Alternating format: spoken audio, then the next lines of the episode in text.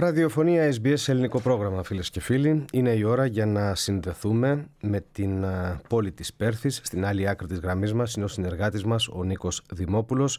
Νίκο, εν πρώτης καλησπέρα και ευχαριστούμε που είσαι μαζί μας. Να είσαι καλά. Καλησπέρα σε εσένα και τους ακροατές μας, Δεμή. Λοιπόν, τι λες να ξεκινήσουμε με μια γιορτή από το Ινστιτούτο Ελληνικής Γλώσσας και Πολιτισμού της εκεί Ελληνικής Ορθόδοξης Κοινότητας.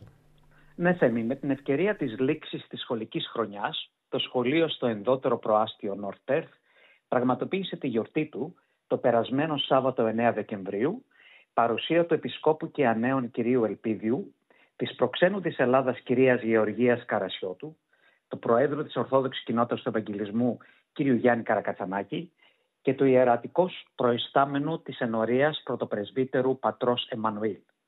Οι μαθητές παρουσίασαν θεατρικό έργο, ενώ στη συνέχεια πήκυλαν από κοινού με τη χοροδία του Ιερού Ναού του Ευαγγελισμού της Θεοτόκου, εκκλησιαστικά εορταστικά πείματα. Στη γιορτή συνέπραξε και το χορευτικό συγκρότημα της Ποντιακής Αδελφότητας, ο Άγιος Γεώργιος, με επίδειξη παραδοσιακών ποντιακών χωρών. Στο τέλος των τυπικών απίθυνε χαιρετισμό η Σύμβουλος Εκπαίδευσης και Διεύθυνσης, κυρία Αγγελική Ευαγγελινού Γιαννάκη. Την επιτυχία της εκδήλωσης σφράγισε η παρουσία του Άι Βασίλη, ο οποίος μοίρασε δώρα στα παιδιά. Η ΔΕ κοινότητα και ο Σύλλογος Γονέων και Κιδεμόνων προσέφεραν κέρασμα στους παριστάμενους. Να συνεχίσουμε Νίκο με εκδήλωση που διοργανώνεται για πρώτη φορά στην συγκεκριμένη μορφή της και απευθύνεται στο σύνολο της παρικίας. Ναι Θέμη, σε ένα σπάνιο φαινόμενο για τα παρικιακά δρόμενα διοργανώνεται παπαριακιακός πρωτοχρονιάτικος χορός για την αλλαγή του έτους. Έχει ως θέμα πρωτοχρονιά κάτω από τα άστρα και θα διεξαχθεί στους χώρους της ενορίας του Αγίου Νεκταρίου στο προάστιο Νταϊνέλα την Κυριακή 31 Δεκεμβρίου. Η εκδήλωση θα προσφέρει μια πανδεσία μουσικής και ελληνικής κουζίνας. Τα εισιτήρια είναι 25 δολάρια για παιδιά και 50 για ενήλικους.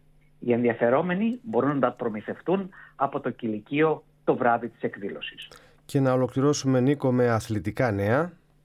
Ναι Θέμη, τον άλλο μήνα και συγκεκριμένα 5η 25 Ιανουαρίου θα σημάνει την έναρξη των απογευματινών αγώνων ποδοσφαίρου για το πολιτιακό πρωτάθλημα. Στο πρώτο αγώνα θα διεκδικήσει τη νίκη η ομογενειακή ομάδα Αθηνά, η οποία θα αντιμετωπίσει την Perth Soccer Club στο γήπεδο Dorian Gardens στο δυτικό προάστιο West Perth.